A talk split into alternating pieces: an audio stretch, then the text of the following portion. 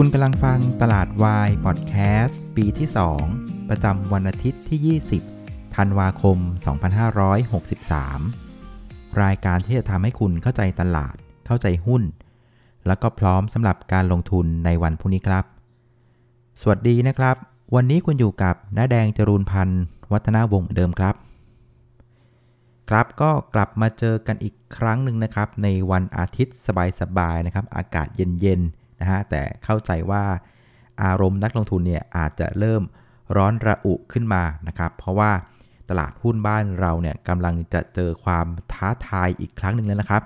แล้วเป็นใครไปไม่ได้นอกจากโควิด -19 มันมาอีกแล้วนะครับ คือเมื่อวานนี้วันเสาร์นะครับ ก็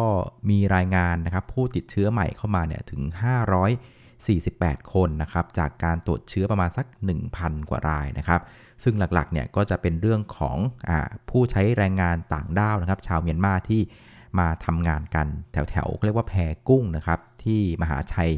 จังหวัดสมุทรสาครนะครับ แล้วก็เมื่อล่าสุดเมื่อสักครู่ที่ผ่านมาประมาณ 20 นาทีนะฮะทางสบคนะครับก็ได้มีการรายงานผู้ติดเชื้อใหม่นะครับในวันอาทิตย์นี้นะฮะอยอดล่าสุดขยับขึ้นอีกเป็น 576 รายนะครับ แล้วก็ ใน 576 เนี่ยนะครับ เป็นชาวต่างด้าวนะครับ ชาวเมียนมาอยู่ประมาณสัก 516 นะครับ ก็จากพื้นที่เดิมก็คือที่มหาชัยสมุทรสาครนะครับโดยเหตุการณ์นี้ที่มันเกิดขึ้นตั้งแต่เมื่อวานอะ มันก็เลยทำให้ทางภาครัฐก็ได้มีการกำหนดล็อกดาวน์ทันทีนะครับ ในพื้นที่มหาชัยนะครับ ก็จะล็อกดาวน์กันไปจนถึงวันที่ 3 มกราคมปีหน้าเลยนะครับ ซึ่งล่าสุดเมื่อเช้าผมฟังรายการของคุณสุริชัยหยุ่นนะครับ ปรากฏว่า ทางโรงพยาบาลท่าฉลอมนะครับ ก็ได้มีการอขอรับบริจาคนะครับ เรื่องของแมสนะครับ เรื่องของอุปกรณ์ทางด้านการแพทย์ต่างๆ นะครับ เขาบอกว่าจริงๆ ตอนนี้ยังพออยู่นะครับ แต่เขากังวลว่าถ้ามันยังลากยาวต่อไปเนี่ยนะครับ การขนส่งอะไรมันก็ลำบากเพราะเกิดล็อกดาวน์ใช่ไหมเขาก็กังวลว่าจะทำให้ในระยะถัดไปนะอุปกรณ์มันจะไม่พอ ก็เลยมีการขอรับบริจาคกันนะครับ ก็ขออนุญาตเกิดเอ่ยนามแล้วกันนะครับ คุณหมอวรกิจ จริยะโสพลนะครับก็ขอบริจาคอยู่นะครับเบอร์โทรแกคือ 0816423208 นะครับซึ่งอย่างที่บอกคือพอเริ่มมีการล็อกดาวน์ขึ้นนะครับใน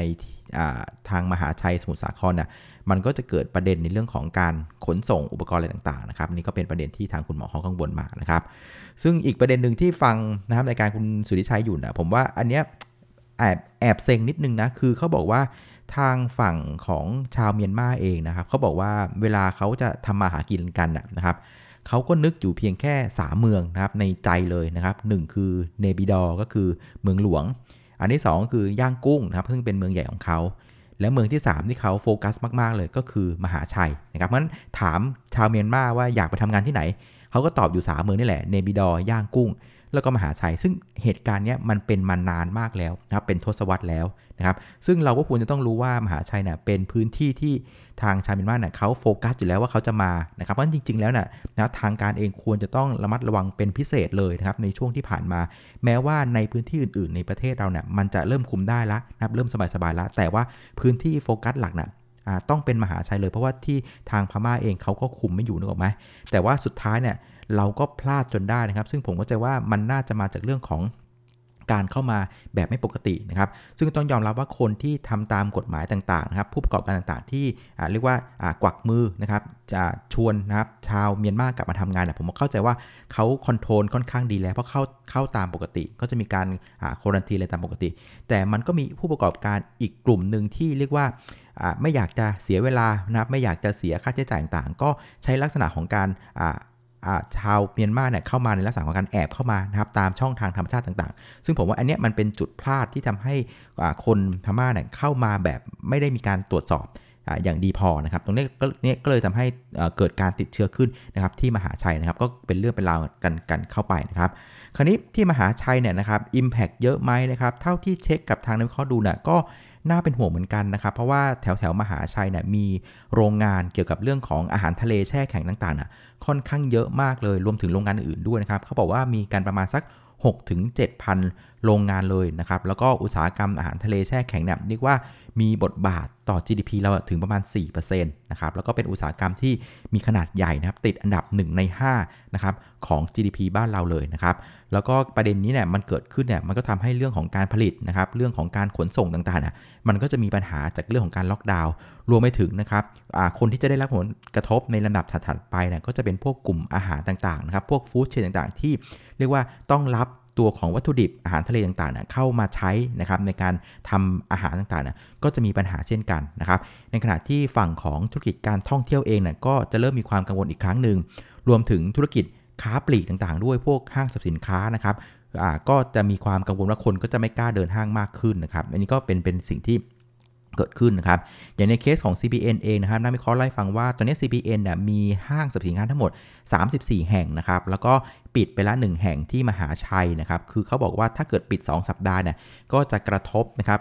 กำไรก่อนอดอกเบี้ย แล้วก็ภาษีเนี่ยอยู่มาสัก 0.5%ครึ่งเปอร์เซ็นต์นะ ถ้าปิด 2 สัปดาห์โดนไปครึ่งเปอร์เซ็นต์นะครับ แต่เขาก็กังวลว่าถ้าเหตุการณ์นี้มันเกิดขึ้นนะคนก็จะแบบไม่ค่อยกล้าเดินห้าง ไม่ค่อยกล้าเดินห้างนะครับ คือไม่ใช่แค่แค่มหาชัยนะมันอาจจะเกิดขึ้นทั่วประเทศก็ได้ คนก็จะรู้สึกกังวลเรื่องของโควิด -19 อีกครั้งหนึ่งคนเดินห้างก็อาจจะลดลงก็ได้นะ เพราะว่าตอนนี้นะครับถ้าไม่รวมในหัวเมืองที่เป็นท่องเที่ยวเนี่ย ตอนนี้คนเดินห้างนะขึ้นมาระดับ 90%แล้วนะครับ เพราะฉะนั้นอาจจะกลายต้อง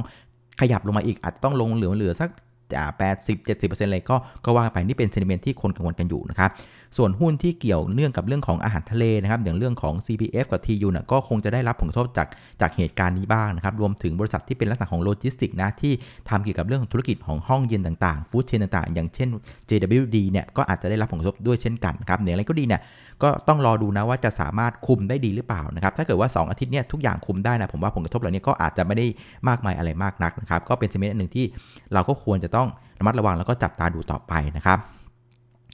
คราวนี้ในภาพของตลาดหุ้นนะเพื่อนๆก็จะถามมันเยอะว่ารอบเนี่ยเอาไงดีนะแดงนะครับ ผมก็เอางี้ล้วกันนะครับเราก็ต้องเขาเรียกว่าใช้กลยุทธ์ที่เรียกว่าคอวอยนะฮะคือคิดวิเคราะห์ แล้วก็แยกแยะดูว่ามันเป็นยังไงนะครับ อันแรกคือต้องคิดก่อนนะครับว่าคือก่อนหน้านี้นะครับตลาดนักลงทุนเนี่ยคิดอะไรกับตลาดนะครับ ซึ่งเท่าที่จับสัญญาณได้เลยคือนักลงทุนไม่ว่าจะเป็นนักทุนไทย นักทุนสถาบัน แล้วก็นักทุนต่างประเทศเนี่ยตอนนี้ตอนก่อนหน้านี้คิดเหมือนกันหมดว่าตลาดหุ้นบ้านเราเนี่ยมันผ่านจุดต่ำสุดไปละนะครับวัคซีนกำลังมาละ เรากำลังเตรียมเปิดประเทศนะครับสภาพคล่องเรื่องของเงินต่างๆ ท่วมตลาดไปหมดเลยลิควิดิตี้เต็มไปหมดเลย เพราะฉะนั้นมันก็เลยเป็นภาพที่คนอะเนี่ยกล้านะครับก็เลยเอาเงินอะมาลงทุนในตลาดหุ้นมากขึ้น จากความเชื่อว่า ตอนนี้ประเทศไทยน่าจะผ่านจุดต่ำสุดไปแล้วนะครับแต่อย่างไรก็ดีเนี่ยพอข่าวนี้มันมาปั๊บแปลว่าอะไรครับ ก็แปลว่าไอ้ความเชื่อตรงเนี้ยมันเริ่มมีความเสี่ยงแล้ว มันอาจจะไม่ได้เป็นจุดบัตทอมหรือเปล่านะครับ มันอาจจะลงได้อีกหรือเปล่า อันเนี้ยนะครับเป็นสิ่งที่เราต้องตระหนักเลยว่าไอสิ่งที่คิดไว้ก่อนหน้านี้มันอาจจะไม่ใช่แล้วมันเริ่มมีความเสี่ยงแล้วนะนี่คือสิ่งที่เราคิดที่เรามองเห็นนะคราวนี้พอเรามาวิเคราะห์กันหน่อยหนึ่งนะครับ คือตอนตลาดหุ้นบ้านเราปรับตัวขึ้นนะครับเซ็ตอินดี x เริ่มออกตัวนะครับปรับตัวขึ้นตั้งแต่วันที่ 3 พฤศจิกายนนะครับ ตอนนั้นเซ็ตอินดี x อยู่ที่ 1,210 จุด นะครับแล้วก็เดินหน้ามาต่อเนื่องเลยนะครับจากความเชื่อว่าเฮ้ย bottom แล้วสภาพคล่องเหลือเฟือนะครับตลาดหุ้นก็ปรับตัวขึ้นมานะครับเมื่อวันศุกร์เนี่ยอยู่ที่ 1,482 จุดนะครับก็จะเห็นว่าเราปรับตัวขึ้นมาถึง 280 จุดนะครับจากต้นเดือนพฤศจิกาปรับตัวขึ้นถึง 22%นะครับ ในขณะที่ฟันฟลอที่เป็นคนพาตลาดหุ้นในรอบนี้ขึ้นมาเนี่ยก็คือนักทุนต่างชาตินะครับตั้งแต่วันที่ 3 พฤศจิกาเนี่ยนะครับนักทุนต่างชาติซื้อสุทธิบ้านเราไป 32,666 ล้านบาทนะครับในขณะที่นักทุนสถาบันในประเทศอะเป็นฝั่งขายสุทธินะครับ13,652 ล้านบาทนะครับเพราะฉะนั้นถ้าเรามองฟันโฟแบบเนี้ยนะครับเราก็พอสรุปได้เลยว่าไอ้ตอนที่มันขึ้นมา 22% 280 จุดน่ะ คนที่พาขึ้นมาก็คือฝรั่งนั่นเองนะครับ ฝรั่งซื้อไป 32,000 ล้านนะครับ คราวนี้พอเราก็ไปคุยกับฝรั่งละเฮ้ย ที่แกเนี่ยพาตลาดขึ้นมาน่ะแกมองอะไรนะครับ ฝรั่งก็มองอยู่ 2 เหตุผล เหตุผลที่ 1 คือคล้ายๆ อันแรกคือ ฝรั่งก็มองว่าประเทศไทยเนี่ยน่าจะผ่านจุดต่ำสุดไปแล้วกำลังฟื้นตัวขึ้นนะครับขนาดบลูมเบิร์กเองก็ยังบอกว่าประเทศไทยในปีหน้าน่ะน่าจะฟื้นได้แรงที่สุดเลยนะครับแต่จริงๆมาจากฐานต่ำนะนะครับก็โอเคละมันเป็นภาพที่ฝรั่งมองว่าประเทศไทยจะฟื้นนะครับนี่คือสิ่งที่ฝรั่งมองอันที่ 1 อันที่ 2 คือเขาเองเขาก็มองตัวเขาเองว่าอย่างที่เล่าให้ฟังตลอดเลยว่าเฮ้ย ตัวของดอลลาร์เนี่ยมันกำลังด้อยค่าลงอย่างต่อเนื่องนะครับ ดัชนีดอลลาร์ index เนี่ยก็ยังคงซึมตัวลงอย่างต่อเนื่องนะครับ ตอนนี้อยู่ที่ 89.83 ละ เหตุที่ทำให้ดอลลาร์มันด้อยค่าลง ก็เนื่องมาจากว่าธนาคารกลางนะครับเฟดก็ยังคงปั๊มเงินอย่างต่อเนื่องนะครับอาจสภาพคล่องเข้าสู่ระบบ ในขณะที่ภาคเศรษฐกิจของอเมริกาเองก็ยังเป็นสถานะที่เป็น ขาดดุลการค้าอย่างต่อเนื่องแล้วก็มากขึ้นกว่าเดิมด้วยซ้ำไปนะครับมันก็เลยทำให้ดุลเดินสะพัดอะมันแย่ไปด้วยนะครับงั้นพอดอลลาร์มันด้อยค่าเขาก็ต้องหาที่เอาเงินไปไว้นะครับก็ไปไว้ตามประเทศที่มันกำลังจะฟื้นก็คือประเทศไทยนี่แหละนะครับก็มีเงินอัดเข้ามานี่คือเหตุผลที่ฝรั่งมองบ้านเราไทยผ่านจุดต่ำสุด 2 ดอลลาร์ของเขาเนี่ยมันกำลังด้อยค่านะครับ คราวนี้พอเรามาดูไอเหตุผลอันแรก ถามว่าตอนนี้ไทย ผ่านจุดต่ำสุดไหม ตอนนี้ฝรั่งเริ่มลังเลแล้ว เฮ้ย อาจจะไม่ผ่านจุดต่ำสุดแล้วนะ ถ้าเกิดเรื่องที่มหาชัยมันคุมไม่ได้ เพราะนั้นเหตุผลที่ 1 ที่ฝรั่งซื้อบ้านเราเนะ่ยมันเริ่มมีความเสี่ยงแล้วนะครับ แต่ว่าเหตุผลที่ 2 ก็คือเรื่องของดอลลาร์ที่มันด้อยค่านะ่ะ ถามว่ามันยังด้อยต่อไหมนะครับล่าสุดมันก็ยังด้อยค่าต่อไปนะครับ เพราะฉะนั้นเหตุผลที่2น่ะมันยังคงเป็นเหตุผลที่ยังสามารถใช้ได้อยู่นะครับ เป็นเหตุผลที่ออนอยู่นะครับ เพราะฉะนั้นบนเหตุผลที่ โอเค ฝรั่งเป็นคนพาตลาดหุ้นเราขึ้นมาในรอบนี้ด้วย 2 เหตุผล ไทยผ่านจุดต่ำสุดนะครับ ตอนนี้เหตุผลนี้เริ่มมีความเสี่ยง เหตุผลที่ 2 คือดอลลาร์มันยังด้อยค่า เหตุผลนี้มันยังใช้ได้อยู่ เพราะจะเห็นว่าทั้ง 2 เหตุผลเนี่ยมันใช้ได้ 1 เริ่มมีความเสี่ยงละหนึ่ง นะครับเพราะงั้นอาจจะบอกว่าฝรั่งคงไม่ได้ออกทั้ง 32,000 ล้านในรอบนี้นึกออกไหมอ่าเพราะฉะนั้นเราต้องมาดูว่าแล้วน้ำหนักอะไรมันมากกว่ากัน ระหว่างประเทศไทยผ่านจุดบอททอมกับเรื่องของดอลลาร์ที่มันด้อยค่านะครับผมในมุมส่วนตัวผมนะ ผมยังเชื่อในเรื่องของอ่าค่าเงินดอลลาร์มากกว่าเรื่องของไทยผ่านจุดปะทอมนะครับ เพราะฉะนั้นผมยังเชื่อว่าเหตุผลที่ 2 ของต่างชาติยังเป็นเหตุผลที่ใหญ่กว่า แล้วก็มีน้ำหนักต่อการตัดสินใจของนักลงทุนต่างชาติ มากกว่านะครับแม้ว่าในระยะสั้นมันอาจจะต้องมีการปรับพอร์ตกันบ้างนะครับสุดท้ายยอยักษ์นะฮะมาแยกแยะกันนะครับ คราวนี้เราก็ต้องมาดูว่าปัญหาแบบนี้นะครับ ถามว่ามันพังทุกตัวทุก sector ไหมคำตอบคือมันไม่พังทุก sector นะ บาง sector ได้รับผลกระทบ บาง sector ไม่ได้รับผลกระทบ เพราะฉะนั้นมันก็อาจจะเกิดเหตุการณ์ที่ว่านักทุนต่างชาติ หรือนักทุนสถาบันเนี่ย อาจจะต้องมีการปรับลดน้ำหนักในกลุ่มที่มันได้รับผลกระทบโดยตรงนะครับ ซึ่งในรอบนี้ก็ต้องยอมรับว่ากลุ่มที่มันเป็น domestic play นะครับ กลุ่มที่มันเป็นอาหาร แช่แข็ง กลุ่มค้าปลีกนะครับ เริ่มได้รับผลกระทบบ้างแล้วนะครับ กลุ่มท่องเที่ยว โอ้โหเซนิเมนต์มาในเชิงลบมาอีกแล้ว กลุ่มธนาคารก็คนก็กังวลว่าเฮ้ย ถ้ามันลากยาวธนาคารจะทบหรือเปล่า เพราะฉะนั้นไอ้กลุ่มพวกนี้อาจจะต้องมีการถูกลดน้ำหนักบ้างนะครับ ถูกลดน้ำหนักบ้างใช้คำว่าบ้างนะ แต่อีกขาหนึ่งคือ ฮ้ย แต่มันไม่ได้แย่ไปทั้งหมดนะ ดอลลาร์มันยังอ่อนอยู่ หุ้น value stock มันก็ยังน่าสนใจอยู่ เพราะฉะนั้นมันอาจจะเป็นลักษณะว่ามีการลดน้ำหนักหุ้นที่แล้วผลกระทบโดยตรง แล้วเอาเงินย้ายเข้ามา ย้ายเข้ามานะครับ มาหากลุ่มที่มันเป็น value play กลุ่มที่มันเป็น domestic play เอาขอไป กลุ่มที่มันเป็น global play นะที่มันไม่ได้รับผลกับเรื่องนี้เลยนะพวกปีโตเคมีนะครับน้ำมันลงกันอะไรต่างๆ ที่ไม่ได้กระทบกับพวกนี้มากนะก็อาจจะมีเงินหมุนเข้ามา ในกลุ่มนี้บ้างก็ได้นะครับ เพราะฉะนั้นสรุปในในมุมส่วนตัวผมนะ ผมคิดว่าประเด็นเรื่องของที่มหาชัยนะครับ ผมยังไม่ไม่ไม่เชื่อว่าตลาดหุ้นน่ะจะลงแบบเละเทะกลับไปหาแบบโอ้โหพันจุดหลุด 900อะไรเงี้ยผมคิดว่ายังไม่น่าถึงขนาดนั้นนะ ผมคิดว่ามันจะเป็นภาพที่นักทุนต่างชาติน่ะมีการเรียกว่า โอเค ต้องลดน้ำหนักในกลุ่มที่มันมีความเสี่ยงนะครับแต่ไอ้กลุ่มที่มันไม่ได้ผลกระทบเนี่ยก็จะเป็นกลุ่มที่ได้รับเม็ดเงินตัวนี้ม้วนเข้ามารับ เพราะฉะนั้นตลาดหุ้นเชื่อว่าจะไม่ได้ลงแรงมาก จะเป็นการเลือกลมบางกลุ่มละนะครับแล้วก็บางกลุ่มก็จะได้รับเม็ดเงินเหล่านี้นะครับเพราะผมเชื่อว่านักทุนไม่ว่าจะเป็นรายย่อยนะครับสถาบันหรือต่างชาตินะก็ได้รับบทเรียนได้ได้ความรู้ความเข้าใจในภาพของตอนเกิดโควิด -19 มาพอสมควรแล้ว เรารู้จักโควิดกันมา เกือบปีแล้วนะนะครับผมเชื่อว่ามันไม่ได้เป็นการภาคของการตกใจและขายเละเทะขนาดนั้น เพราะงั้นเราก็ต้องตั้งสตินะ คิดวิเคราะห์ แล้วก็แยกแยะดีๆนะครับยังไงเดี๋ยวพรุ่งนี้ลองฟังนักวิเคราะห์หลาย ๆ ท่านดูนะว่าเขาจะ comment ประเด็นนี้ในลักษณะนี้ยังไงนะครับ เอาละคราวนี้ก่อนไปกันต่อเรามาทวนภาพนิดนึงนะ เรื่องของเซตอินดี x นะครับเซตอินดี x เนี่ยวันศุกร์ปิดที่ 1482 จุดนะครับ เพราะงั้นถ้าเกิดว่าไปดูกราฟแท่งเทียนเพื่อนๆจะเห็นว่ามันเป็นลักษณะของการ sideway นะครับติดต่อกันมา 5 วันละนะครับ คือมันไม่ได้ไปไหนเลยเอาจริง ๆ นะ ซึ่งเพราะอะไรล่ะ เพราะว่ามันไม่มีข่าวใหม่ข่าวใหญ่ที่มา drive ตลาดเลยนะครับ ส่วนใหญ่ข่าวที่ออกมาตลอดทั้งสัปดาห์เนี่ยเป็นข่าวที่เป็นลักษณะของข่าวตามคาดหมดเลย ไม่มีอะไรเซอร์ไพรส์ กว่าคาดเลยนะนะครับไม่ว่าจะเป็นเรื่องของการประชุมธนาคารกลางสหรัฐใช่ไหมครับสุดท้ายก็ออกมาคงดอกเบี้ยแบนๆตามคาดนะครับแล้วประธานเฟดก็พูดเหมือนเดิม support เศรษฐกิจเต็มที่เลยจนกว่าเศรษฐกิจจะฟื้นนะครับ เรื่องของ liquidity ก็พร้อมสนับสนุนเต็มที่นะครับ ทั้งเรื่องของดอกเบี้ยต่ำเรื่องของการซื้อคืนพันธบัตรก็จะคงเป็นภาพเดิมหมดนะครับ แม้ว่าเฟดจะมีการปรับเป้า GDP ขึ้นนะครับในปีนี้แล้วก็ปีหน้า แต่ก็เป็นสิ่งที่ตลาด คาดหมายไว้อยู่แล้วเพราะงั้นประเด็นนี้ไม่ใช่ประเด็นที่เซอร์ไพรส์อะไรนะครับประเด็นที่ 2 เรื่องของค่าเงินบาทที่แข็งค่า อันนี้ก็ไม่ได้เป็นประเด็นที่เซอร์ไพรส์นะครับตราบใดที่เรายังเห็นดอลลาร์ index เนี่ยมันยังคงแผ่วแผ่วแผ่วต่ำกว่า 90 แบบนี้นะฮะมันก็เป็นภาพที่ดอลลาร์มันด้อยค่าเพราะฉะนั้น ค่าเงินบาท มันก็เป็นภาพที่สวนทางกันมันก็แข็งค่าโดยอัตโนมัติเพราะว่าเงินมันไหลออกมาจากดอลลาร์นะครับส่วนประเด็นที่3นะครับก็จะเป็นเรื่องของวัคซีน อันนี้ก็ไม่ได้เซอร์ไพรส์อะไรเล็งกันมานานนะเราเล่นมันรอวัคซีนนานแล้วนะครับแม้ว่าในสัปดาห์นี้แหละจะมีเรื่องของการเริ่มฉีดวัคซีนนะครับที่อังกฤษหรืออเมริกาก็ตามเพราะฉะนั้นเรื่องนี้ไม่ใช่เป็นเรื่องเซอร์ไพรส์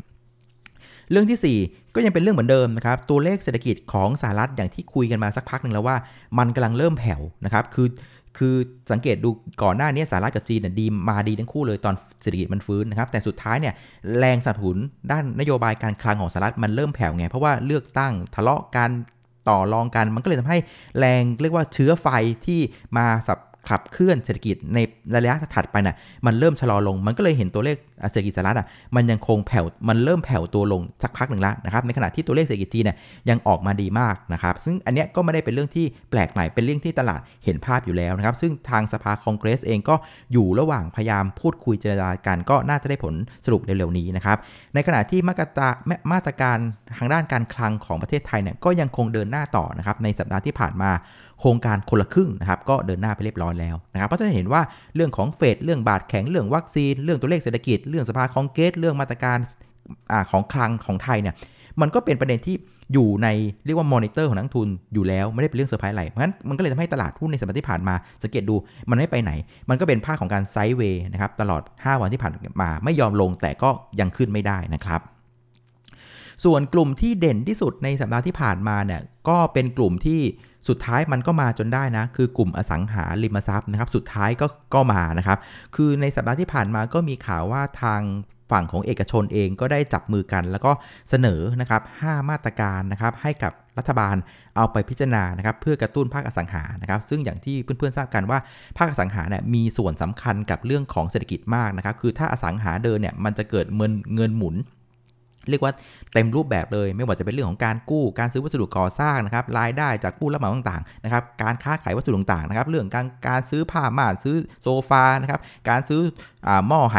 ชามต่างๆ เข้าบ้าน เพราะฉะนั้นเรื่องของสังหารเนี่ยเรียกว่าเป็นเป็นแกนหลักนะครับของของเศรษฐกิจ ซึ่งเอกชนเองเนี่ยก็ได้ยื่นนะครับข้อเสนอ 5 ข้อให้กับรัฐบาลให้ช่วยเอามากระตุ้นเศรษฐกิจทีนะครับกูกระตุ้นกลุ่มอสังหาทีนะครับ ซึ่งในบรรดา 5 มาตรการเนี่ยนะครับ มันก็มีมาตรการที่พอจะเป็นไปได้อยู่ 2-3 มาตรการนะครับ ซึ่งในข้อผมก็บอกว่าเรื่องของการขยายเวลานะครับ ลดค่าธรรมเนียมการโอนการจดจำนองเนี่ย อันเนี้ย พอจะเป็นไปได้นะครับ แต่ว่าอาจจะไม่ได้เป็นไปได้เต็มรูปแบบนะครับเหมือนที่เอกชนเขาเสนอนะครับ คือรอบนี้เอกชนเขาเสนอนะ ขอให้ขยายเวลาการลดค่าธรรมเนียมการโอนกระจุดจำนองนะไปถึงสิ้นปี 64 เลย 31ธันวา64 นะครับ แล้วก็บอกว่าให้ใช้กับบ้านทุกราคา นะครับ บ้านทุกประเภทเลยนะครับ ไม่ว่าจะเป็นคอนโด ทาวน์เฮาส์ ทาวน์โฮม นะครับ ไม่ว่าจะเป็นบ้านมือ 1 มือ 2 คือเอาแม่งครบทุกอย่างเลยนะครับ ซึ่งอันเนี้ยก็ไม่แน่ใจว่าจะได้ทุกประเภทตามที่ทางเอกชนร้องขอหรือเปล่านะครับ แต่ว่าเรื่องของการขยายนะครับ เรื่องของการลดค่าเมียการโอนจดจำนองเนี่ย มันก็พอเป็นไปได้นะครับ ซึ่งผู้นักวิเคราะห์ก็บอกว่าถ้าเกิด รัฐบาลตอบรับในประเด็นนี้นะ อันนี้มันจะช่วยกลุ่มอสังหาพอสมควรเลย เพราะว่าปัจจุบันเนี่ยเรื่องของการขายบ้านขายคอนโดต่างๆนะเรื่องค่าธรรมเนียมการโอนกันจำนองทุกวันนี้ผู้ประกอบการอะรับภาระแทนผู้บริโภคอยู่แล้วนะครับเป็นโปรโมชั่นช่วยช่วยคนซื้อไง เพราะฉะนั้นถ้าเกิดว่ารัฐบาลยืดตัวนี้ไปอีกเนี่ยอันนี้อันนี้ก็จะสามารถเรียกว่าช่วยนะครับผู้ประกอบการได้เยอะเลย เพราะอาจจะมีการเรื่องของการอัปเกรดเรื่องของอ่า ทิศทางผลการงานของกลุ่มอสังหาได้เช่นกันนะครับ ส่วนอีกข้อหนึ่งที่เป็นข้อใหญ่ก็คือเรื่องที่เอกชนขอให้รัฐบาลยกเว้นมาตรการเรื่องของ LTV เป็นการเชื่อข่าวนะ คือ LTV ก็คือเรื่องของ loan to value นะ สมมุติว่าบ้าน 100 บาทนะ LTV อ่า 70เนี่ยแปลว่าาสามารถกู้ได้ 70นะครับอีกประมาณสัก 30 ต้องเอามาใส่เองนะแต่ตอนนี้ทางแบงก์ชาติเองที่เราเข้าใจมาในช่วงสองปีที่ผ่านมานะเรื่องของ NPL มันมันเพิ่มขึ้นมาเยอะนะครับเพราะฉะนั้นตัวของทางแบงก์ชาติเองก็พยายามลดตัวของ LTV ลงมานะครับเพื่อเพื่อทำให้หนี้เสียต่างๆเนี่ยมันพยายามจะคุมไม่ให้มันบานปลายมากนักนะครับแต่ว่ามันก็กลายเป็นภาระของคนซื้อบ้านที่จะต้องไปเรียกว่าหาเงินมาเติมนะครับแล้วกู้ได้น้อยลงเงี้ยอันนี้มันเป็น มันมันทำให้ตัวอุตสาหกรรมสังหาเนี่ยมันได้รับผลกระทบมาตลอด 2 ปีที่ผ่านมานะครับ ซึ่งทางผู้ผู้ประกอบการเอกชนเนี่ยก็อยากจะให้นี้เรียกว่าผ่อนปลนเกณฑ์ LTV เนี่ยลงชั่วคราวนะครับแต่ทางนักวิเคราะห์ก็บอกว่าอันนี้ค่อนข้างยากนะ เพราะว่าเรื่องของ NPL น่ะมันยังเป็นอะไรที่มีความเสี่ยงต่อเศรษฐกิจค่อนข้างมาก คือมันไม่ได้เฉพาะมองเฉพาะ NPL จากเรื่องของอสังหานะ ตอนนี้มันมี NPL จากเรื่องของ SME เรื่องของภาคการผลิตต่างๆเต็ไมไปหมดเลยนะครับ เพราะฉะนั้นเขาก็เชื่อว่า ทางแบงก์ชาติเองยังไม่น่าที่จะยอมผ่อนปลนในเกณฑ์ของ LTV ในรอบนี้นะครับแต่ว่าเพียงแค่ถ้าเกิดว่าลดนะครับหรือขยายนะครับเรื่องของการลดค่าธรรมเนียมการโอนจดจำนองเนี่ยอันนี้ก็ถือว่าดีพอในในระดับหนึ่งแล้วสำหรับอุตสาหกรรมอสังหาริมทรัพย์นะครับก็คาดว่าเรื่องเหล่านี้เนี่ยก็จะได้ข้อสรุปภายในสิ้นปีนี้นะเดี๋ยวเราก็มารู้กันว่าจะเป็นยังไงนะครับแต่ว่าอสังหาในสัปดาห์นี้ก็ถือว่าขยับตัวมาได้ดีจากเรื่องเหล่านี้นั่นเองนะครับ ส่วนฟันฟลอนะครับวันศุกร์เนี่ยนะครับถ้าไปดูจะเห็นว่ามีนักทุนสถาบันกับต่างชาติขายกันหนักเลยนะครับกองทุนขายไป 3,600 ล้านบาทพลิกมาเป็นขายนะส่วนนักลงทุนต่างชาติเนี่ยก็ขายต่อนะครับวันศุกร์ขายอีก 5,608 ล้านบาทนะครับรวม 2 วันพฤหัสศุกร์เนี่ยแกขายไป8,200 ล้านบาทแล้วนะครับ ก็มองได้หลาย ๆ มุมนะ คือวันศุกร์มันเป็นวันก่อนที่จะ effective ของตัว FTSE นะครับก็จะมีการเรียกว่า rebalance กันนะขยับปรับพอร์ตกันในช่วงท้ายตลาด ก็เป็นไปได้ที่จะทำให้